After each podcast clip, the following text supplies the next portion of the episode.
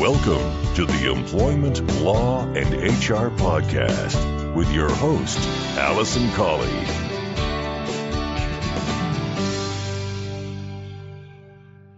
Hello and welcome to episode 142 of the Employment Law and HR podcast. I'm your host, Alison Colley. I'm an employment solicitor and HR specialist, and I run the firm Real Employment Law Advice, where our goal is to make the world of work better for all. So, by providing advice and assistance to both employers and employees on all aspects of employment law, we strive to do this. Now, if you're a regular listener, you will have heard in the previous episode, 141, me introducing this episode. And this episode is going to be about short term working and layoff. Now, this is a question that's come up quite a lot recently amongst our employer customers because people are concerned about whether they're going to be able to continue to pay staff if they have to close the workplace down or if they have to have a shortness of work because of the coronavirus. So that's the purpose of this episode. I'm going to give you a bit of an overview on it and see how it might be able to help, if at all, in your business. So, without further ado, I'm going to get into this week's featured content.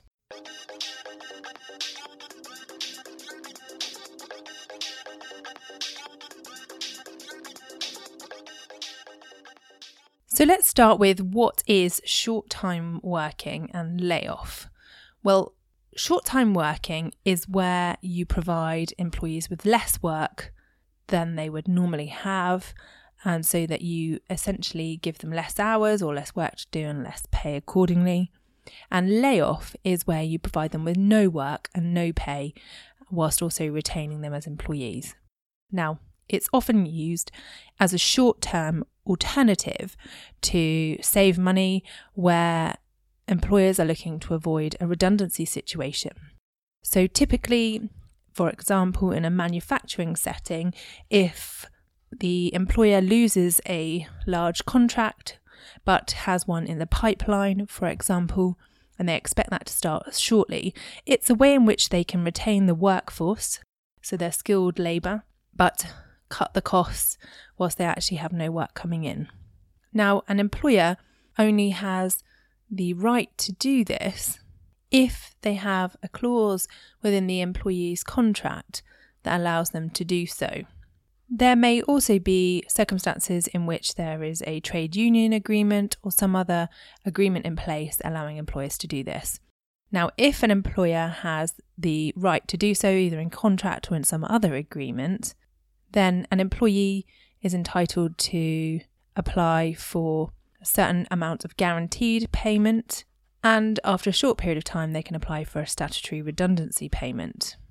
If, however, an employer wishes to lay someone off or put them on short time working, and there is no contractual right to do so, then the employer will be in breach of contract by doing so.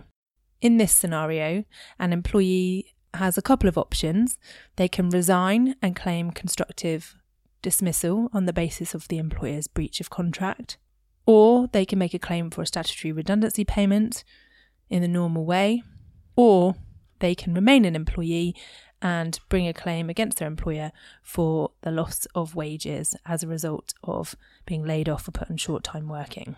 So, before considering whether you wish to do this in your business, it's important to check what your contracts and any agreements with unions or workforce agreements might say about short time working and layoff. And then, if you have no right to do that by contract, it's weighing up the risks to the business of going down this route versus other routes. And it may be that you consider that there are alternatives available for you in the situation where you have to close the business, for example, because of the coronavirus. Now, if you decide to lay an employee off, then the length of time in which you can do this depends on what's in the agreement.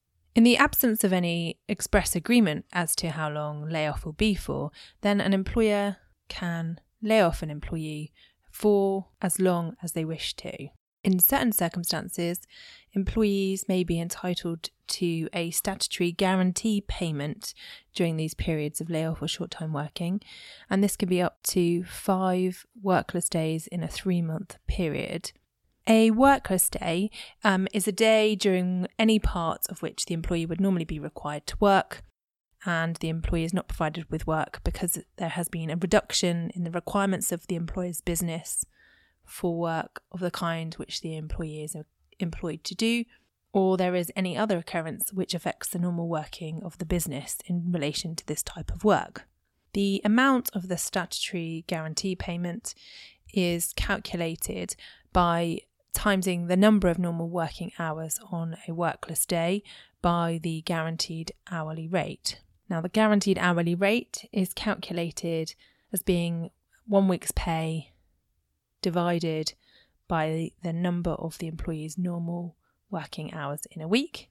And if the number of normal uh, working hours varies, the amount is divided by either the average number of normal working hours or where the employee has been employed for less than 12 weeks, a number of hours which fairly represents the number of normal weekly working hours.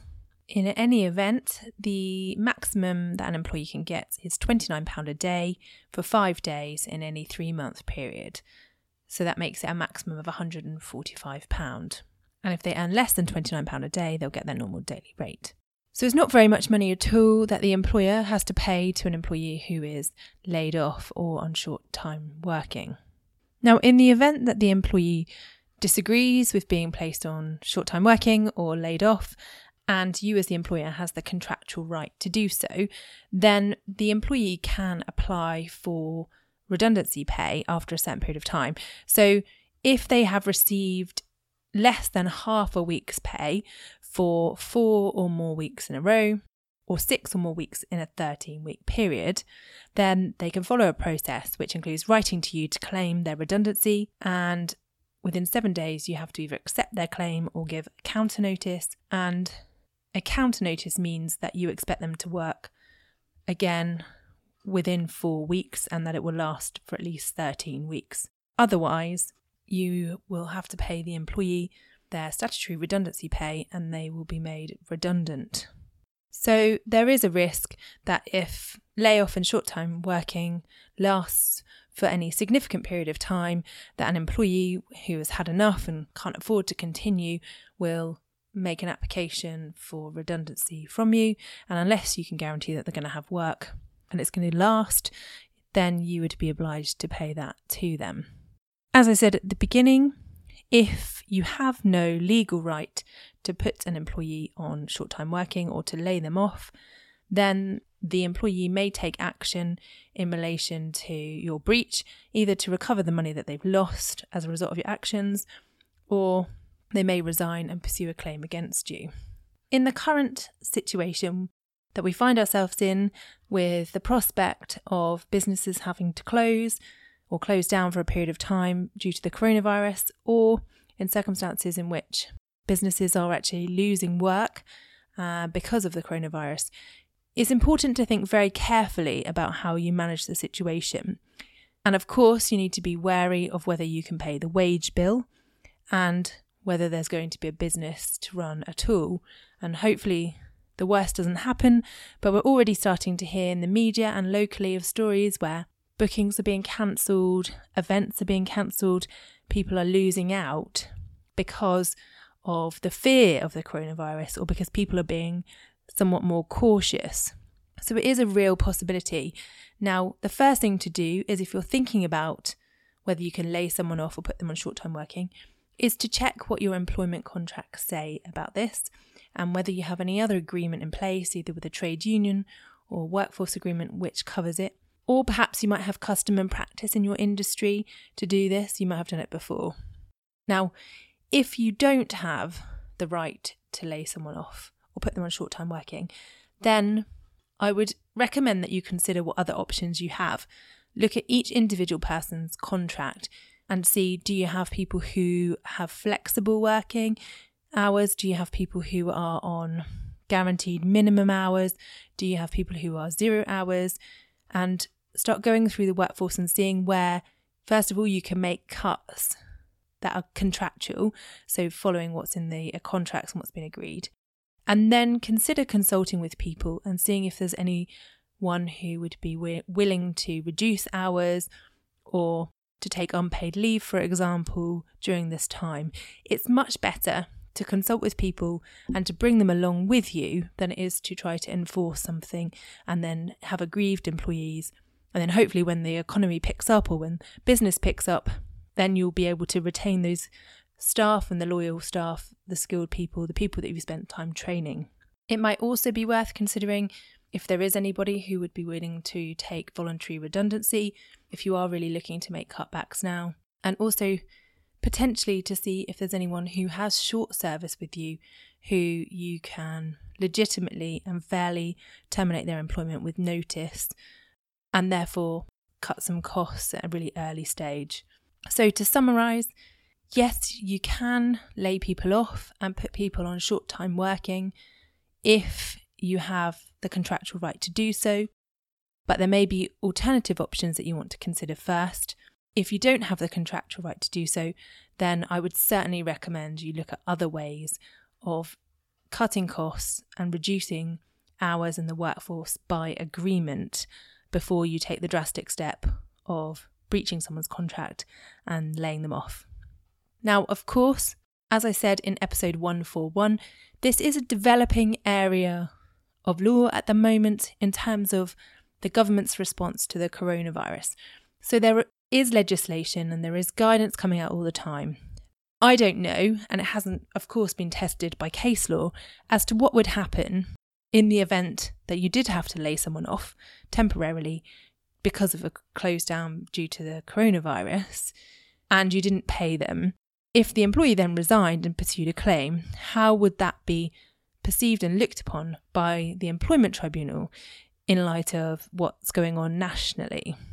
So, there may be some sympathies there from the employment tribunal, I don't know, but I would certainly not risk that. And the other thing that I've been saying to my customers and businesses locally to me is that you also have to keep in mind what the reputational piece here, in that it is very high, high profile and a very newsworthy story at the moment. And do you really want your business to be the first business to show up in your local paper, on your local online magazine, uh, or news reporting channel to be the business that has started to unfairly dismiss people because of coronavirus fears, for example? So you do have to weigh up very carefully a number of factors here, and I appreciate that. If you're a business owner or manager, then you do need to consider all kinds of things the commercial reality of things, how you're treating people, whether you're going to be able to pay the bills at the end of the month, all of those sorts of things. My top tip, however, is to talk to your staff, communicate with them, make sure they know what the position is, and stay on top of your numbers. Make sure that you've got contingencies in place, and of course, check your insurances and check any government funds or hardship funds that might be available for you to access in order to help you continue to operate your business throughout this period and thereafter.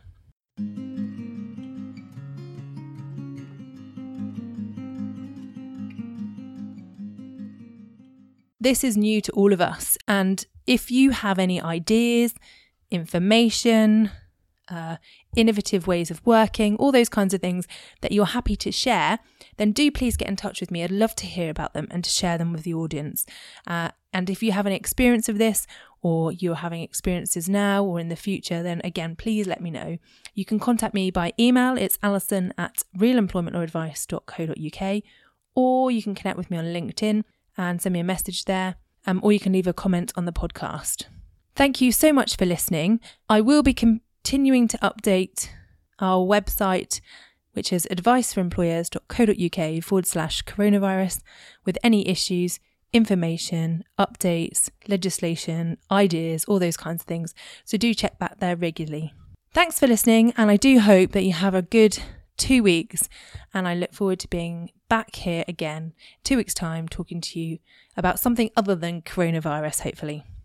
Thanks again for listening. Just want to finalise by saying I wouldn't be a lawyer unless I had a legal disclaimer. So I must just say to you that the information in this podcast is for information only. It's general review and a general update. It's always necessary to get specific legal advice about your circumstances. So please don't rely on anything that you've heard in this podcast. But please do feel free to contact me if you'd like further information or specific advice.